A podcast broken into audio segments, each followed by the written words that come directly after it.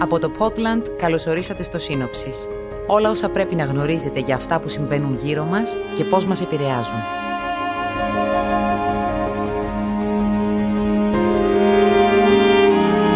Σήμερα 5η 26 Μαΐου θα μιλήσουμε για την κατάσταση που επικρατεί στο Λίβανο.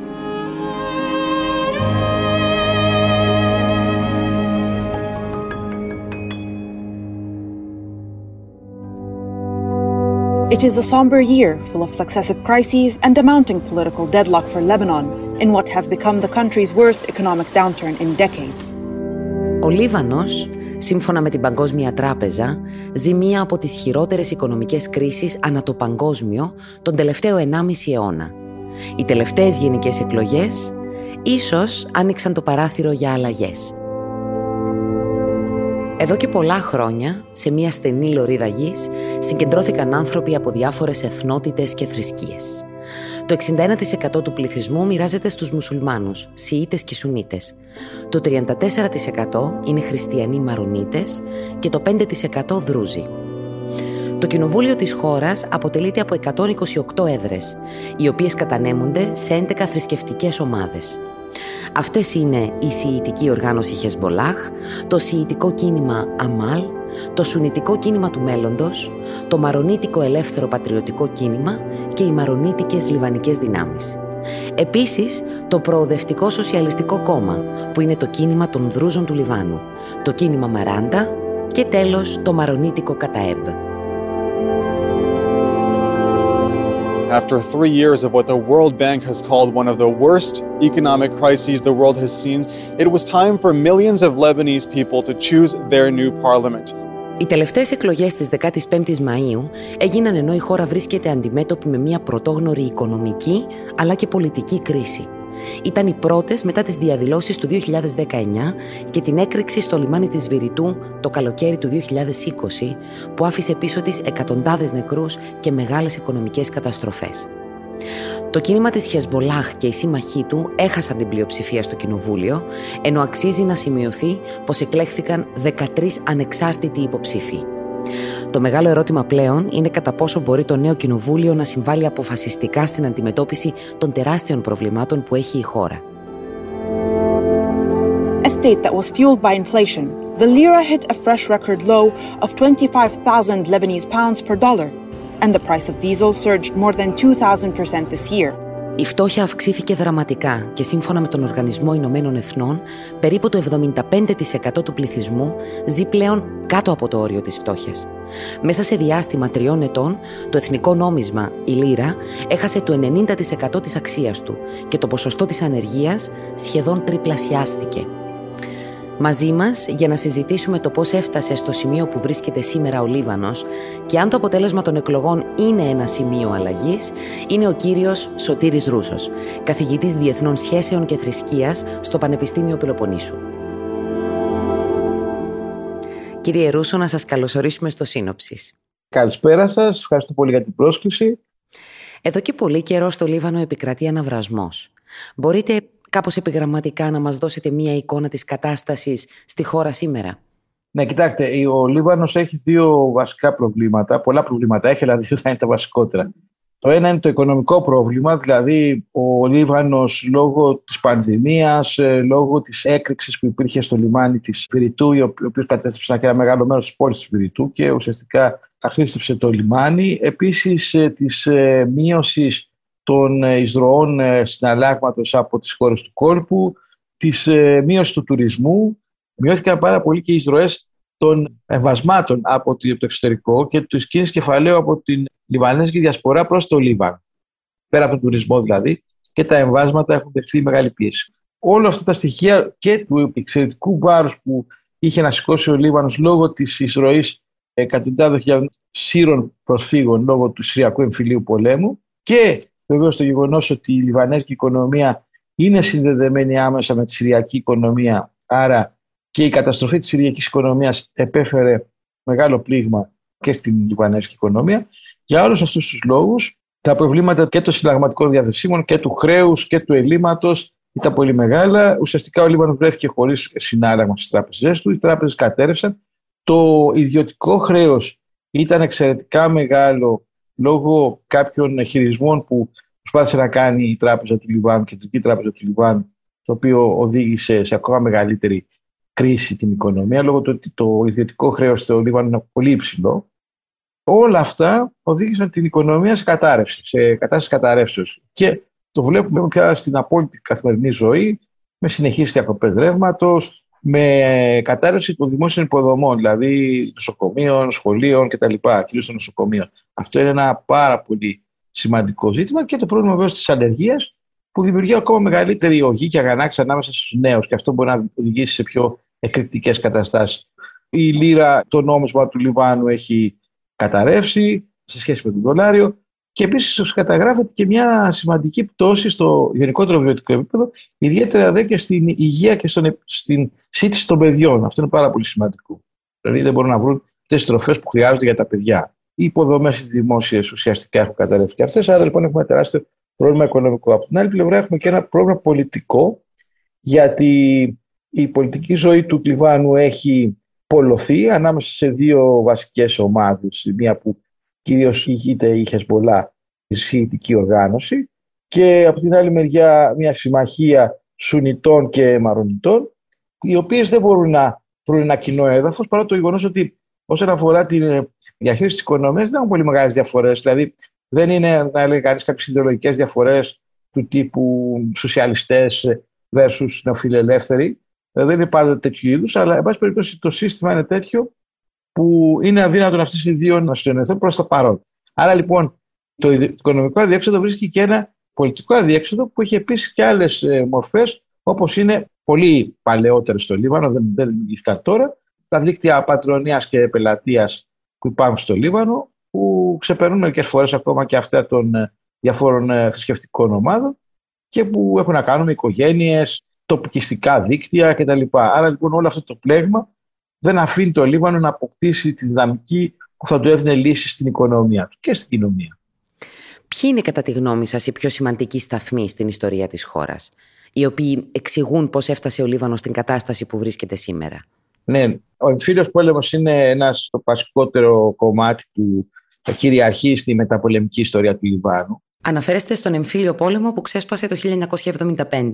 Μεταξύ ποιων θρησκευτικών ομάδων έγινε αυτός ο πόλεμος; Ναι, η αρχή του πολέμου έγινε μια σύγκρουση μεταξύ Μαρονιτών και Σουνιτών, οι οποίοι οι Σουνίτες μουσουλμάνοι ενισχύθηκαν και ενίσχυσαν και τους Παλαιστίνιους μαχητές που εντωμεταξύ βρισκόντουσαν στο Λίβανο ως πρόσφυγες και είχαν και στρατεύματα Παλαιστινιακές δυνάμεις οι οποίες είχαν μετακινηθεί μετά από την Ιορδανία.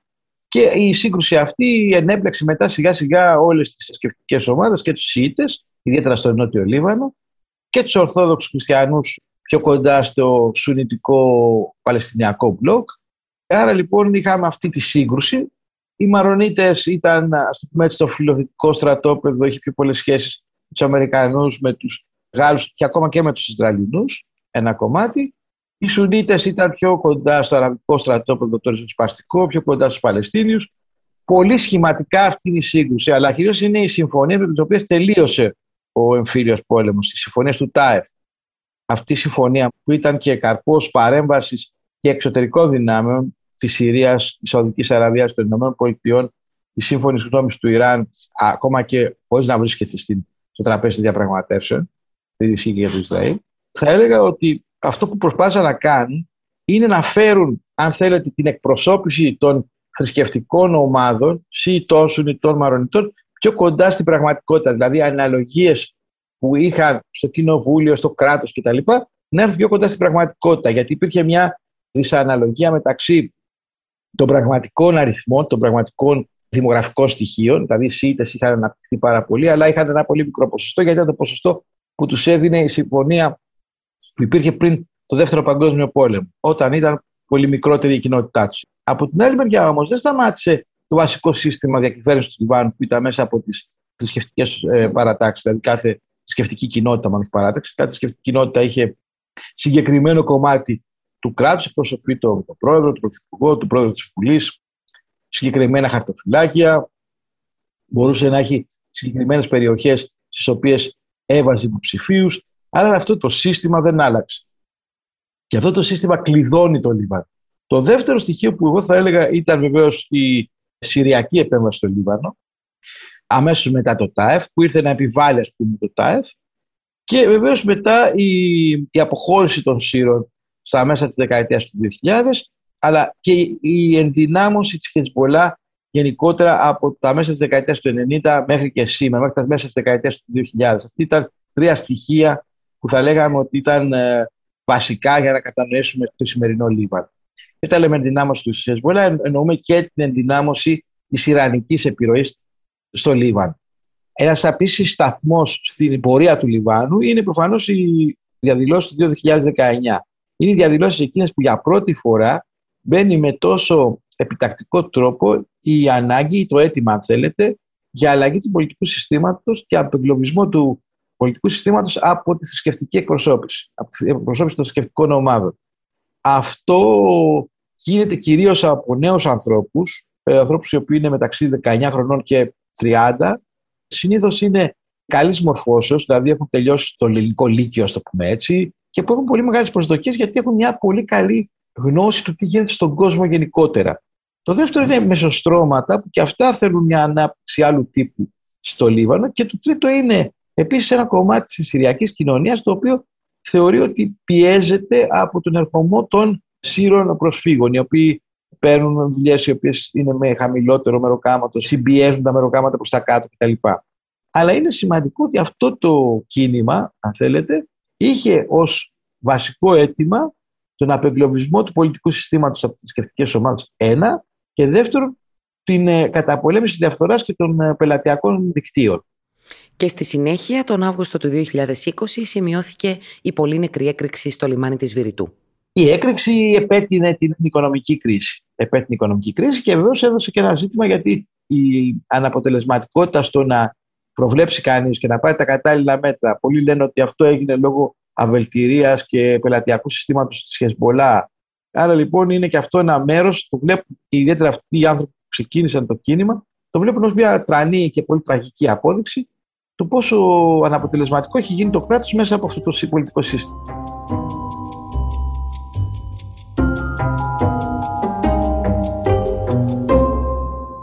Ας μιλήσουμε όμως λίγο περισσότερο για αυτό το πολιτικό σύστημα που βασίζεται σε διαχωρισμούς με βάση τις θρησκευτικές ομάδες. Τα κόμματα τα οποία βρίσκονται στη Βουλή Μπορεί να είναι ένα ή δύο από κάθε θρησκευτική ομάδα, μπορεί να είναι δύο. Δηλαδή από, τους, από την πλευρά των, των Σιητών υπάρχει Χεσμολά, υπάρχει και Αμάλ. Από την πλευρά των ε, Μαρονιτών υπάρχουν τα κόμματα του ΑΟΥΝ, υπάρχουν και τα κόμματα των ε, Λιβανικών δυνάμεων, των Λιβανικών Φόρσε. Αλλά όμως όλα τα κόμματα, εκτός από τους υποψηφίους αυτούς που ήταν ανεξάρτητοι, ουσιαστικά εκπροσωπούν μία συγκεκριμένη θρησκευτική ομάδα. Είναι έτσι το, το κοινοβουλευτικό σύστημα και έτσι ο τρόπος εκλογής των βουλευτών που αυτό ουσιαστικά το επιβάλλει. Δηλαδή είναι πάρα πολύ δύσκολο να βγεις εάν δεν είσαι σε ένα από αυτά τα κόμματα. Γι' αυτό και ήταν, αν θέλετε, εξαιρετικά δύσκολο να έχουμε πολλούς ανεξάρτητους βουλευτές. Στις τελευταίες γενικές εκλογές, η Χεσπολάχ και οι σύμμαχοί της έχασαν την πλειοψηφία στο Κοινοβούλιο. Τι σημαίνει όμως αυτό το αποτέλεσμα για την επόμενη μέρα στο Λίβανο; Εσείς ποιες πιστεύετε πως θα είναι οι συνέπειες μετά από αυτή την εξέλιξη; Ναι, η Χεσμολά χάνει την, την πρωτοκαθεδρία. Βέβαια, έχει πολύ λίγες, νομίζω ότι είναι για τρεις ή τέσσερις έδρες μέχρι την απόλυτη πλειοψηφία. Οπότε δεν μπορούμε να δούμε τι θα μπορεί να συμβεί στη συνέχεια. Δεν το ξέρουμε αυτό. Εάν δηλαδή μπορεί να προσελκύσει κάποιους από τους ανεξάρτητους ή όχι. Προσωπική μου γνώμη είναι ότι θα περάσουμε σε ένα μεγάλο διάστημα αστάθειας. Και αυτό γιατί τα δύο μπλοκ, όπως είπα και στην αρχή, της Χεσμολά, με έτσι πολύ σχηματικά και των Μαρονιτών Σουνιτών από την άλλη, δεν βλέπουμε να έχουν ε, διάθεση πραγματική συνεργασίας και ακόμα δηλαδή και αν σχηματίσουν κυβέρνηση, ακόμα και αν υπάρξει μια μήνυμη συμφωνία, δεν είναι αρκετή η μήνυμη συμφωνία για να αντιμετωπίσει τα προβλήματα του Λιβάνου όπως είναι σήμερα. Χρειάζεται δηλαδή μια συμφωνία στρατηγικού χαρακτήρα, να είναι μακρόπνοη, να έχει βάθος χρόνου. Υπάρχει περίπτωση τα κόμματα να καταφέρουν να φτάσουν σε μια συμφωνία; Αυτή τη στιγμή για να αποχωρήσουν μπροστά πρέπει να συμβούν δύο πράγματα. Ή η Χεσμολά με το μέτωπο των ε, Μαρονιτών και των Σουνιτών να συμφωνήσουν, όπως είπα, σε κάποια βασικά ζητήματα στο Λίβανο και να προχωρήσουν μπροστά με κυβέρνηση. Γιατί δεν είναι το ζήτημα μόνο της κυβέρνησης, δεν είναι θέμα μόνο ποιος θα πάρει την κυβέρνηση, είναι και ζήτημα αν θα μπορούσε να αντιμετωπίσει το βασικά πρόβλημα του Λιβάνου. είναι προβλήματα ανάπτυξης κτλ. Η αντιμετώπιση της διαφθοράς, που είναι πάρα πολύ σημαντικό ζήτημα.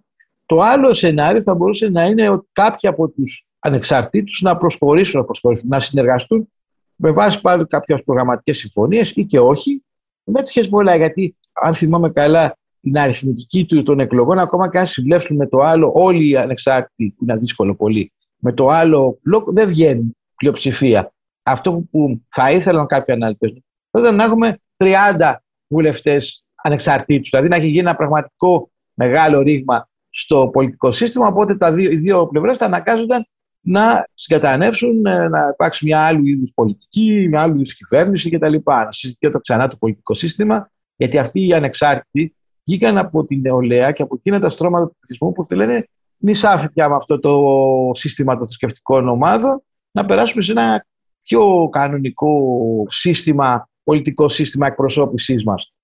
Άλλωστε, μην ξεχνάμε ότι ιδιαίτερα στην περίπτωση τη πολλά υπάρχει ένα ευρύτατο δίκτυο κοινωνικής πρόνοιας, αλληλεγγύης κτλ. Με κλινικές, με σχολιά, με υποτροφίες, με, ακόμα και με μικροέργα υποδομής κτλ. Με microbanking, microcredit, τι οποίε ε, έχει η Hezbollah και αυτό τη δίνει ένα τεράστιο, μια τεράστια δύναμη επιρροή και είναι το μοναδικό κόμμα που έχει τέτοιο πράγμα στο Λίβανο. For the first time, we were able to break the monopole of the ruling class, of the traditional political parties. A big win for the Lebanese opposition. Μπορούμε να δούμε τα αποτελέσματα των εκλογών ως ένα σημείο αλλαγής. Είμαι απεσιόδοξο αισιόδοξος. δηλαδή, πώς να το πω, είναι, πιστεύω ότι παρά το γεγονός ότι οι ανεξάρτητοι υποψήφοι που εξελέγησαν δεν είναι τόσοι πολλοί όσο θα θέλαμε πιθανόν, θα ήθελαν αυτοί που έβλεπαν εκεί την αλλαγή. Είναι μια σημαντική αλλαγή το να έχουμε το ένα δέκατο περίπου και παραπάνω της Λιβανέζικης Βουλής να είναι ανεξάρτητη. Είναι ένα στοιχείο και μάλιστα ανεξάρτητη, προσέξτε, όχι ανεξάρτητη γενικώς, όχι δηλαδή οι γόνοι μιας πλούσιας οικογένειας, μιας περιοχής, ενός χωριού ή μιας συστάδα χωριών που τους ψηφίζουν οι χωρικοί γιατί είναι μέρος της εντός εισαγωγικών φεουδαρχικής ιεραρχίας της περιοχής αλλά ανεξάρτητοι οι οποίοι έχουν βγει πράγματι στην πλατφόρμα της αφισβήτησης του σημερινού πολιτικού συστήματος και κοινωνικού συστήματος. Και αυτό είναι που είναι, αν θέλετε, το αισιόδοξο μέσα στην απεσιοδοξία λόγω του ότι δεν είναι η κυρίαρχη δύναμη. Μάλιστα. Παρατηρούμε τώρα ότι πολλοί δανειστές, συμπεριλαμβανομένων και των διεθνών οργανισμών, διστάζουν να δανείσουν τον Λίβανο. Γιατί πιστεύετε ότι συμβαίνει αυτό, Γιατί δεν θα πάρουν πίσω τα λεφτά τους; Γιατί δεν φοβούνται ότι δεν θα πάρουν πίσω τα λεφτά τους; Επίση, φοβούνται πάρα πολύ το ιδιωτικό χρέος του Λιβάνου. Δηλαδή, το ιδιωτικό χρέος, αυτό που χρειάζονται οι άνθρωποι στο κράτος και κυρίως μεταξύ τους. Τα δάνεια που έχουν πάρει από τις τράπεζες, από ιδιωτικές τράπεζες, είναι πολύ μεγάλο αυτό το χρέος, το πούμε έτσι, το ιδιωτικό χρέος, σε σχέση ακόμα και με το δημόσιο χρέος.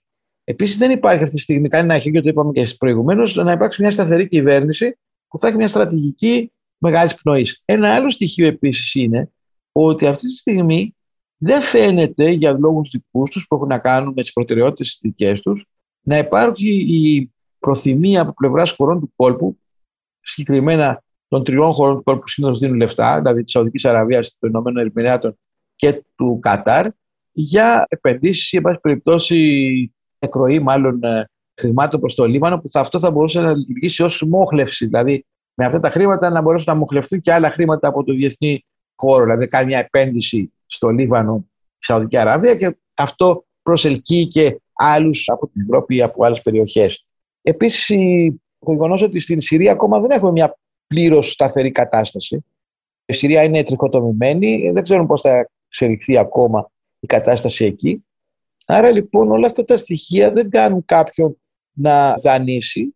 Επίσης ότι το IMF για να δανείσει συνήθως επιβάλλει πολύ μεγάλες περικοπές στις κοινωνικές δαπάνες. Σε μια χώρα η οποία έχει καταρρεύσει ο δημόσιος τομέας και η κοινωνική πρόνοια έχει καταρρεύσει και εκεί, η νοσοκομεία κτλ., το να πεις ότι θα περικόψεις κι άλλο όσες δαπάνες θα μπορούσες να δώσεις, ε, θα οδηγήσει ακόμα σε πιο εκρηκτικές καταστάσεις στην ε, την κοινωνία. Και τι θα συμβεί το επόμενο διάστημα αν η χώρα δεν δεχτεί καμία οικονομική βοήθεια; Η συνέπεια θα είναι ότι θα, θα καταρρεύσει η χώρα. Δηλαδή θα καταρρεύσει με την έννοια ότι δεν θα μπορεί να κάνει κανείς τίποτα. Φοβούμαι ότι μετά μπορούμε να περάσουμε, αν όχι σε ένα εμφύλιο πόλεμο, αλλά στην κατάρρευση του κράτους. Άρα το κράτος δεν μπορεί να επιβληθεί. αλλά μπορεί να περάσουμε και ακόμα και σε καταστάσεις, πώς να το πω, χαμηλής έντασης, χαμηλής βίας, όχι εμφυλίου, αλλά περιοχές οι οποίες θα αυτονομηθούν με την έννοια που μπορεί να υπάρξουν πολιτοφυλακές, τοπικές διοικήσεις που θα έχουν το δικό τους τρόπο να κάνουν πράγματα κτλ. Δηλαδή, φοβούμαι ότι μπορεί να φτάσουμε και σε τέτοιο επίπεδο στο Λίβανο και οι Λιβανέζοι έχουν έναν τρόπο να επιζεί η ενότητα του Λιβάνου ακόμα και σε πολύ δύσκολες καταστάσεις. Αλλά όμως θα έχουν ακόμα πιο δύσκολη ζωή και επίσης προσφυγικό μεταναστευτικό ρεύμα από το Λίβανο έχει ήδη ξεκινήσει προς τις χώρες της Ευρώπης και προς την Κύπρο και προς την Ελλάδα και προς άλλες χώρες που έχουν ε, σχέση με το Λίβανο. Οι Λιβανέζοι ασφικτιούν και αγωνίζονται να επιβιώσουν σε μια χώρα που κάποτε ήταν από τις πλουσιότερες στη Μέση Ανατολή. Μάλιστα μέχρι το 1975 η Βηρητός αποκαλεί το το Παρίσι της Ανατολής. Σήμερα, σύμφωνα με έρευνα του Κέντρου Ερευνών Arab Barometer, το 48% των Λιβανέζων επιθυμούν να μεταναστεύσουν, ξέροντας πως κανένα μέλλον δεν τους περιμένει στη χώρα τους. Μια καινούρια μεταναστευτική κρίση που έχει ήδη ξεκινήσει.